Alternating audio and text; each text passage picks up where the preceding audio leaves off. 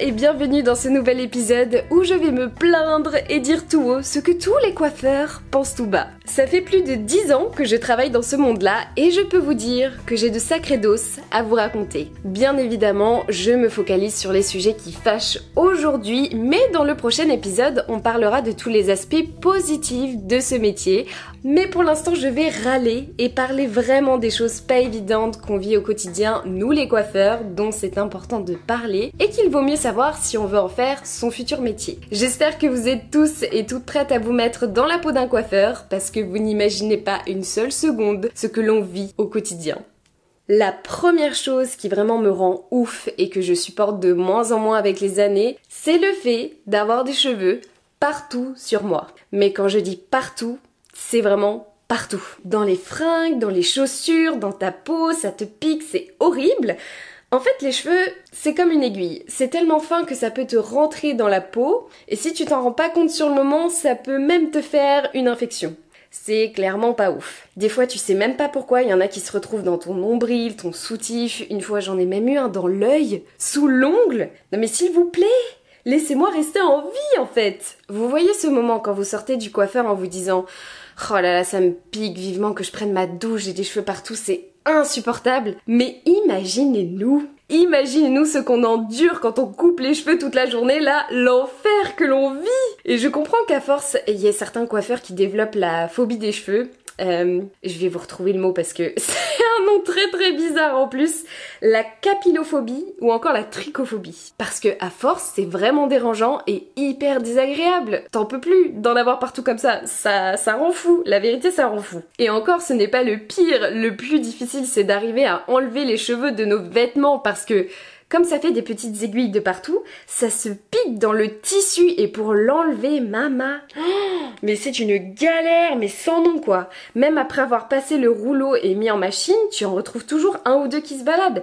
On est vraiment condamnés à vivre en permanence avec des cheveux sur nous. Oh my god, ça me dégoûte de dire ça.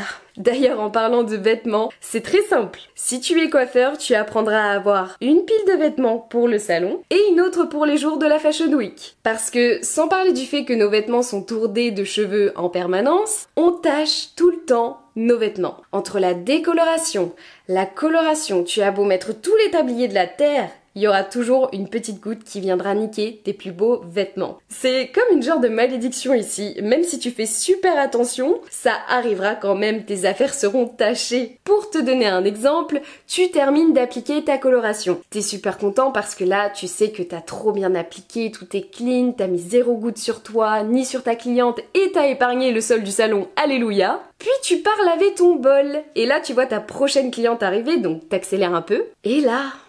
à cet instant, c'est pas, il y a la fameuse goutte de couleur projetée par l'eau qui arrive pile sur la zone de ton t-shirt non protégée par le tablier. Eh bah si ma sœur. Et là tu chiales bien fort quand ça arrive. Surtout que cette tache, honnêtement, tu vas la remarquer qu'en fin de journée, sinon c'est pas drôle. Donc le pigment aura bien eu le temps de s'imprégner et tu vas bien galérer à éliminer cette tache ou dans le pire des cas, ça ne partira jamais. Voilà, un bonheur. Pareil pour les chaussures, hein. T'es content parce que t'as ta nouvelle paire de baskets, tu sais que tu vas être confort toute la journée, en plus tu sais qu'aujourd'hui il n'y a pas de décoloration, il n'y a pas de coloration dans le planning donc t'es safe.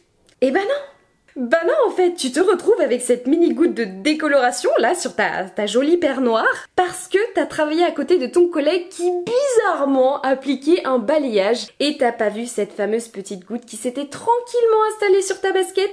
Et là tu sais que c'est mort, elle restera là pour toujours cette petite tache. Surtout que le noir, quand ça décolore, euh, je sais pas si vous êtes au courant hein, mais ça laisse de magnifiques taches rouge orangé genre mouah, magnifique. Donc bah tu finis par garder le même type de vêtements et le même type de chaussures pour le salon parce que sinon tu passes ta vie à détacher, recolorer ou racheter des vêtements et clairement flemme en fait, flemme, oh là là. Et puis c'est un budget bordel, on va pas se mentir, les coiffeurs ne roulent pas sur l'or en fait. Car oui, il fallait bien qu'on en parle à un moment, le nerf de la guerre, l'argent, la moula, Bref, le salaire quoi. Je pense que je ne vous apprends pas grand chose en vous disant que la coiffure c'est pas un métier où en tant que salarié on gagne beaucoup sa vie. Si je dois vous donner une moyenne de salaire pour vous situer un peu, quand on sort d'apprentissage bien souvent on est entre le SMIC et mille quatre cents euros net. Ensuite, quand on commence à être bien expérimenté, à générer un bon chiffre d'affaires, on va monter entre mille cinq cents et mille sept cents euros net. Et pour ceux qui génèrent un C A vraiment colossal ou qui ont plus de responsabilités, on se rapproche des mille huit cents à deux mille, voire un peu plus, mais ça reste assez rare quand même et ça dépend aussi de l'endroit où on travaille. Par exemple, si c'est en ville, le salaire sera toujours plus élevé qu'en province. Ou si on travaille dans un salon bas de gamme, on sera toujours moins bien payé qu'en salon haut de gamme. Notre salaire dépend de ce que l'on rapporte à l'entreprise et de tout ce que l'entreprise coûte à notre employeur. Autant vous dire qu'on n'est pas dans la merde. En tant que salarié, tous les mois, on doit à notre employeur environ trois à quatre fois notre salaire, ce qui veut dire que si on souhaite un salaire précis, on s'engage à toujours faire un certain montant de chiffre d'affaires, quoi qu'il arrive. Et si jamais c'est en dessous de l'objectif, bah ça veut dire qu'on ne rapporte pas assez d'argent à l'entreprise, que nous ne sommes pas rentables et que donc on ne pourra pas prétendre à ce salaire-là. C'est comme ça que ça marche en coiffure, il faut travailler très très dur pour être bien payé. Et quand je dis bien payé, c'est entre guillemets, hein. On se sait. Parce que si on compare notre salaire à celui des autres métiers de l'artisanat, ben on se rend vite compte qu'il y a un problème, hein. Je vous conseille pas d'aller regarder parce qu'il a de quoi péter les plombs, clairement. Du coup, la prochaine fois que vous sortez du coiffeur et que vous vous dites « Waouh, putain, le coiffeur c'est cher, ils abusent, franchement c'est que des cheveux quoi !» Alors oui, je suis tout à fait d'accord, c'est hyper cher pour des cheveux. Mais juste pensez que ce n'est pas la prestation que vous avez payée.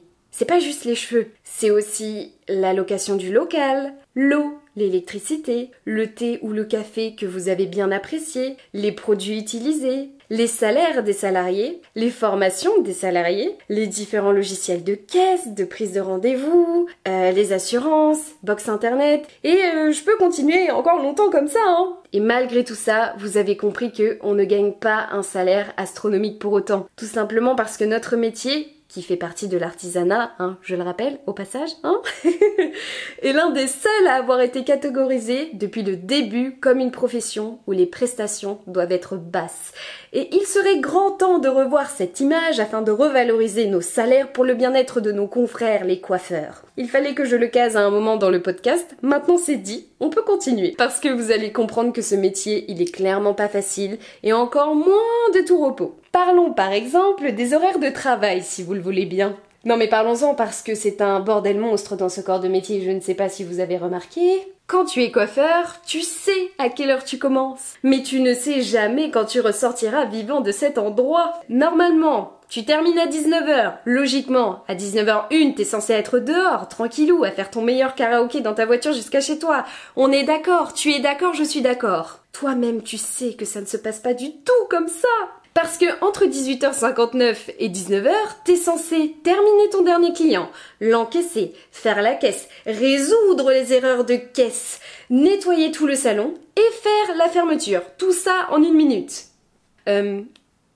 Excusez-moi, hein, mais est-ce qu'on se foutrait pas un peu de notre gueule là? Genre, c'est une réelle question. Qui a décidé de ça? Parce que j'ai remarqué que c'est dans beaucoup de salons comme ça en fait. Et la cerise sur le gâteau, c'est que ces heures-là sont rarement payées ou rattrapées. Bien souvent, c'est, tu sais, ces, ces minutes, ces heures-là, c'est comme s'ils n'avaient jamais existé, tu vois. On, on ferme les yeux là-dessus à chaque fois. Pardon, je fais vraiment ma drama queen, hein, mais faut bien qu'on en rigole à défaut d'en chialer, hein. Et ça, c'est sans parler du fait que tu travailles le samedi, donc t'arrives toujours soit le dernier en soirée, ou alors tu loupes pas mal d'événements familiaux. Et le jour où tu veux négocier un samedi, bah va falloir bien t'accrocher, hein. Même si j'avoue, en vrai de vrai, c'est beaucoup plus facilement accepté maintenant qu'il y a vingt ans, hein. Mais faut toujours batailler pour avoir son samedi, ça, toujours un peu sensible, euh, ce côté-là. Et en ce qui concerne la pause repas, alors ça aussi c'est quelque chose, hein. En général, t'as trente minutes pour manger le midi. Et ça, c'est dans le meilleur des cas. Parce que si tu as un client qui arrive en retard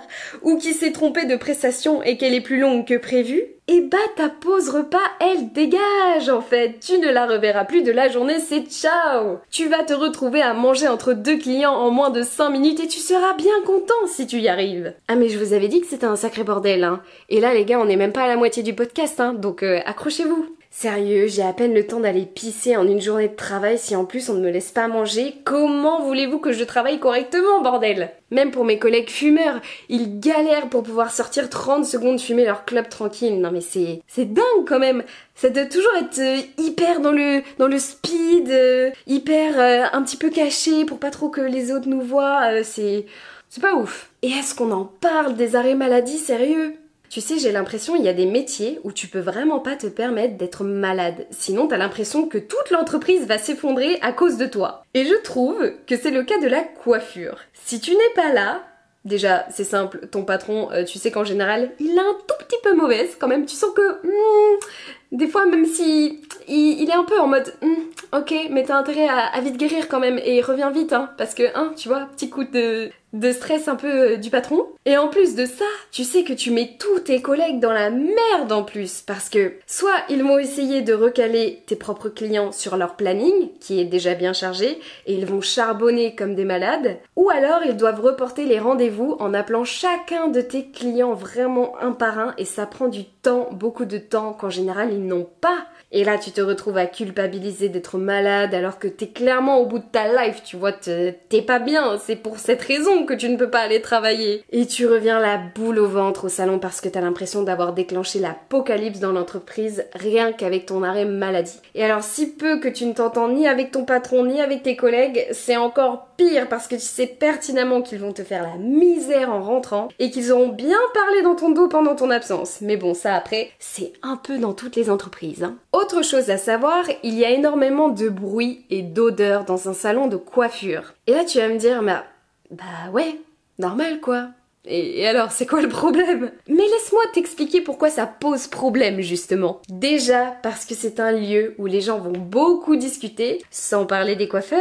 Mais il y a aussi le bruit des sèches-cheveux, et quand on a cinq en route, je peux te dire qu'on se croirait dans un aéroport. Tu as aussi le téléphone, ce putain de téléphone que tu décroches quinze mille fois par jour en interrompant à chaque fois ton travail pour répondre à des gens qui parfois ne savent même pas quand ils sont disponibles. Tu sais, il y a des choses dans la vie qui te rendent complètement fou.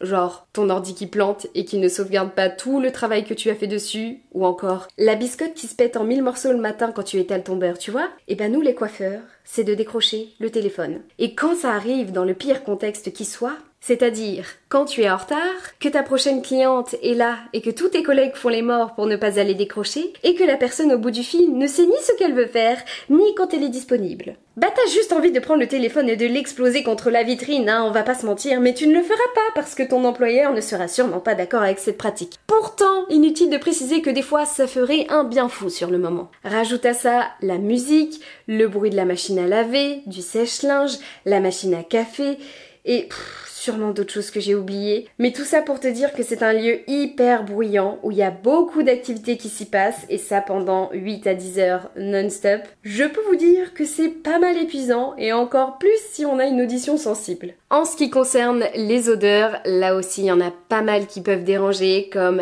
la permanente, le lissage, certaines colorations, décolorations ou les produits avec de l'aérosol comme la laque. Crois-moi, si jamais t'as un rhume, t'inquiète même pas que ton nez va être vite débouché avec tout ça. Après, quand ça fait des années qu'on est dedans, on s'en rend même plus compte, tu vois. Mais je me rappelle que quand j'ai commencé mon apprentissage, je trouvais euh, que c'était pas mal désagréable, quand on n'a pas l'habitude, de voir autant de bruit, d'agitation et d'odeur dans un, dans un lieu qui est censé être juste consacré au bien-être et à la beauté des cheveux. Maintenant que l'on sait que les coiffeurs sont destinés à potentiellement finir sourds et mourir d'un cancer du poumon, on va parler d'un autre sujet qui les impacte encore plus au niveau de leur santé, c'est la charge mentale et les T M S, troubles musculo-squelettiques. Quand on regarde notre métier d'un œil extérieur, on pourrait se dire que bah, ça va. Être coiffeur, c'est plutôt tranquille hein, comme métier. Une nana qui coiffe une autre nana, bon, je fais la même chose à mes potes avant d'aller en boîte, hein, donc euh, facile. En plus, je me suis déjà faite une colo de supermarché, t'as juste à appliquer une crème sur tes cheveux, franchement, faut pas non plus quatre ans d'études pour savoir faire ça quand même. Et ça serait bien, et j'aimerais vous donner raison quand vous pensez ça. Mais ce n'est pas du tout la réalité. Parce que, on n'est pas juste coiffeur en fait. On est aussi conseiller en images, psychologue, hôte d'accueil, agent d'entretien, vendeur, pour certains photographe, vidéaste, influenceur, pour d'autres community manager, chef d'entreprise, comptable, et j'en passe. Vous n'imaginez pas l'arnaque qu'est le métier de coiffeur. Moi aussi je pensais juste m'occuper des cheveux de base et je me retrouve à faire dix mille métiers en même temps. Et ça, mine de rien, ça met une sacrée pression sur les épaules de devoir tout faire en même temps. Et rajoute à ça les T M S qui petit à petit grignotent un peu plus ta santé. Et ça, tu le, tu le ressens vraiment au fur et à mesure des années qui passent. Moi, par exemple, euh, j'ai commencé la coiffure à quatorze ans. Actuellement, j'en ai vingt-cinq. Et je remarque que déjà, au niveau de ma main droite, où je tiens mon ciseau, je commence à ressentir une gêne au niveau du canal carpien. J'ai remarqué que je prends assez facilement des positions où je suis voûtée. Et à la fin de la journée, j'ai mal au dos, j'ai mal au cervical et je suis obligée de beaucoup m'étirer pour calmer la douleur. J'ai vingt-cinq ans. C'est déjà, déjà beaucoup, tu vois. Pour te donner un exemple, sur une journée, un coiffeur va rester debout à piétiner pendant huit à dix heures de travail, à faire des gestes répétitifs, à avoir des postures parfois contraignantes. Du coup, si tu prends pas soin de ton corps à faire des étirements, du sport ou de l'ostéo, t'as très vite mal partout. Le bruit peut vite t'épuiser et te gêner, l'utilisation des produits chimiques peuvent entraîner des allergies ou des problèmes respiratoires, les pics d'activité, euh, notamment pendant la période des fêtes, entraînent du stress, une grosse charge mentale, de la fatigue et sans parler du comportement de la clientèle qui peut être délicate à gérer parfois et entraîner des risques psychosociaux, voire de burn-out. Ouh là là, mais quel métier de rêve! Qu'est-ce que ça donne envie, bordel! Oh my god, je suis vraiment désolée, je suis en train de vraiment démonter mon propre métier comme jamais, mais... Mais il faut dire la vérité au bout d'un moment. Et cet épisode est vraiment dédié à ça. C'est pas pour rien que j'ai mis le mot « enfer » dans le titre, c'est parce que... On parle de tous les aspects sombres de ce métier et croyez-moi, on va tous les passer au peigne fin.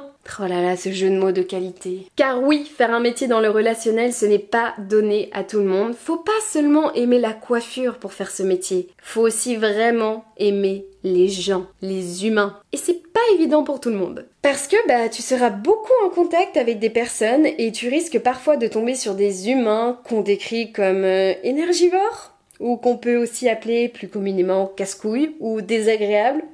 Ça dépend de ce que tu préfères, je te laisse choisir. Tu sais, c'est ce genre de client qui prend toute ton énergie rien qu'en passant le pas de la porte. Tu le sais, tu le sens, ce client ou cette cliente va te faire vivre un enfer le temps de ce rendez-vous. Bien heureusement, ces cas-là sont assez rares, mais ça va t'arriver de tomber sur des gens que tu ressens hyper négativement, qui te mettent mal à l'aise, sont juste désagréables avec toi parce que, je sais pas, ils ont passé une mauvaise journée, ils ont peur d'être ratés ou se sentent juste hyper mal dans leur peau aussi.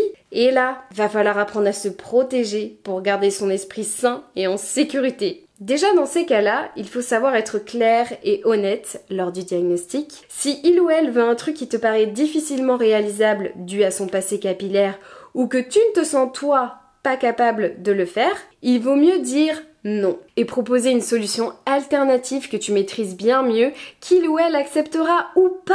Mais avec ces gens-là, faut pas y aller par quatre chemins.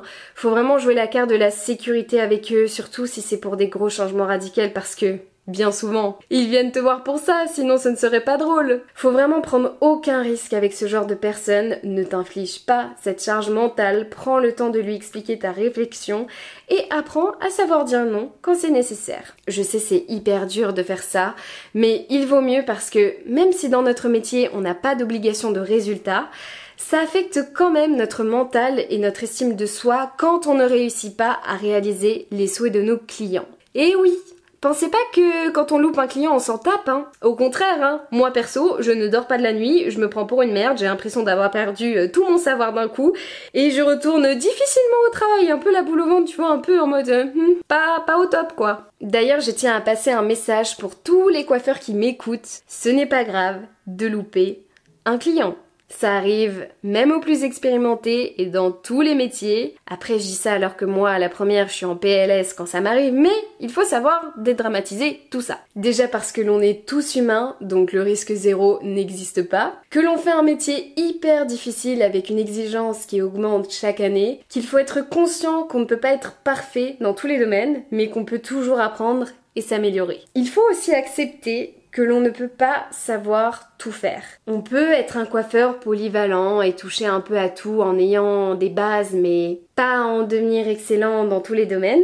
Je ne sais pas si vous comprenez ce que je veux dire, mais en fait, on prend l'exemple des coiffeurs les plus talentueux en France. Si vous faites bien attention, ils excellent que dans un seul domaine. Genre, c'est les meilleurs, mais que dans une catégorie. Soit ça va être la blondeur, avec des magnifiques balayages, des sublimes blonds polaires. Soit ça va être les coupes pour cheveux texturés, sur cheveux secs, les cheveux bouclés, les couleurs créatives, avec des chevelures de licorne, du bleu, du vert, du violet, du rose. Les salons old school, barbeurs à l'ancienne, les colorations végétales, bio, vegan, éthiques, ou encore les salons spécialisés dans les mariages aussi. Mais on ne peut pas être excellent en tout.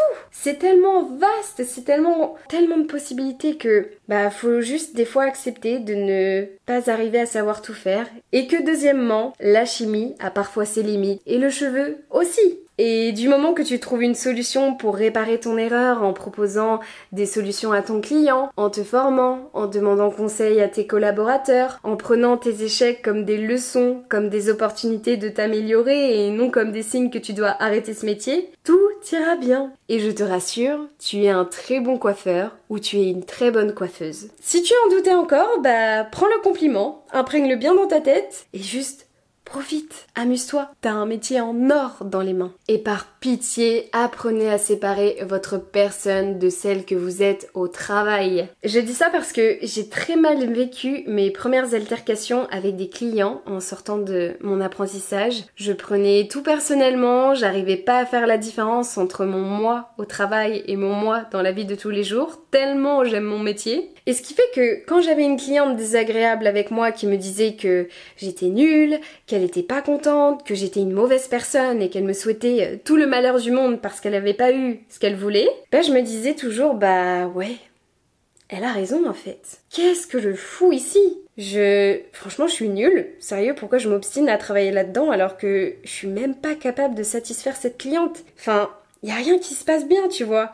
Des fois, il y a des personnes qui ne se rendent pas compte combien leurs mots peuvent blesser et impacter profondément des personnes. Parce que on n'encaisse pas tous les critiques ou les conflits de la même manière. On n'est pas tous égaux face à ça. Donc faites attention à ce que vous dites. Dosez vos mots, dosez votre colère, s'il vous plaît, pour le bien de tous. Et de toute façon, on n'arrive jamais à rien en exprimant de la colère, des insultes ou même de la violence, hein. Petit rappel. Et rappelez-vous que personne n'a le droit de vous souhaiter du mal, surtout si vous avez fait de votre mieux. Maintenant, je vais terminer par passer un message pour toutes les personnes qui ne sont pas coiffeurs et qui en ont marre de se faire louper. Parce que, ok, on veut bien rester poli, respectueux, tout ce que tu veux, hein, quand un coiffeur nous loupe, mais si on n'a pas ce que l'on veut derrière, ça va pas le faire non plus, hein, qui va pouvoir rattraper les dégâts en fait? Parce que, actuellement, mes cheveux ressemblent plus à un code-barre qu'au balayage de Beyoncé qui était prévu. Moi, je dis souvent, un coiffeur, c'est comme un tatoueur, faut que tu prennes le temps de trouver l'artiste qui correspond le mieux à tes attentes pour te garantir un résultat qui se rapproche un maximum de ce que tu souhaites. Déjà, prends le temps de regarder les avis, les photos, les vidéos sur les réseaux sociaux. Maintenant, franchement, c'est l'avantage, t'as même pas besoin de rentrer dans le salon pour voir le travail qu'ils font. Si on prend mon exemple, tu regardes mon feed Instagram, tu vois des cheveux bouclés, des colorations créatives, des balayages très doux, très naturels, ou des coupes anglo-saxonnes. Et ça, tu vois, ça me représente. C'est un peu ma signature. Et c'est ce que j'adore faire, le plus souvent. Donc si ton souhait, c'est d'avoir ce genre de prestation, t'es sûr que déjà j'ai l'habitude et je suis à à l'aise de réaliser ce genre de prestations. Et la chose la plus importante, n'hésite surtout pas à prendre rendez-vous pour un diagnostic. Le plus souvent, c'est gratuit ou déductible de ta future prestation. C'est une très bonne manière d'obtenir un premier contact avec ton coiffeur pour voir si tu te sens bien accueilli, écouté, à l'aise avec lui, sans pour autant t'engager. Mais c'est juste pour voir si tu te sens bien comprise et rassurée, et tu vas direct savoir si tu es dans la bonne maison ou pas. Ça, c'est vraiment du ressenti et t'as juste besoin de t'écouter pour ça. Et petit tips pour savoir si tu tombes sur un bon coiffeur, c'est déjà quelqu'un qui va te laisser parler et t'écouter, qui va apprendre à savoir ce que tu aimes et ce que tu n'aimes pas dans tes cheveux. Lors d'un bon diagnostic, à la fin, tu dois savoir combien de temps la prestation va durer, le prix, comment ça va se dérouler, avec quel coiffeur tu seras, la coupe que tu auras, le coiffage que tu auras, les soins qui vont être faits, ainsi que potentiellement le suivi maison derrière. Et surtout, il aura répondu parfaitement à toutes tes interrogations avec professionnalisme et gentillesse. Normalement, si t'as tout ça dans le package, tu devrais kiffer ta prestation. J'espère que tu as kiffé cet épisode. Moi, en tout cas, ça m'a fait très plaisir d'en parler avec une touche d'humour, bien sûr. Le but, c'était vraiment de parler de la réalité du métier, sans tabou, sans filtre, pour informer un maximum de personnes qui souhaiteraient soit se lancer dans ce métier, ou qui juste s'y intéressent parce qu'ils y connaissent justement pas grand-chose à cette profession. Merci de m'avoir écouté. N'hésitez pas à vous abonner, ainsi qu'à laisser des étoiles, à me dire ce que vous en avez pensé en commentaire ou en D M. Moi, je vous fais plein de gros bisous et je vous dis à très bientôt dans un nouvel épisode de Dolly Talk. Bisous!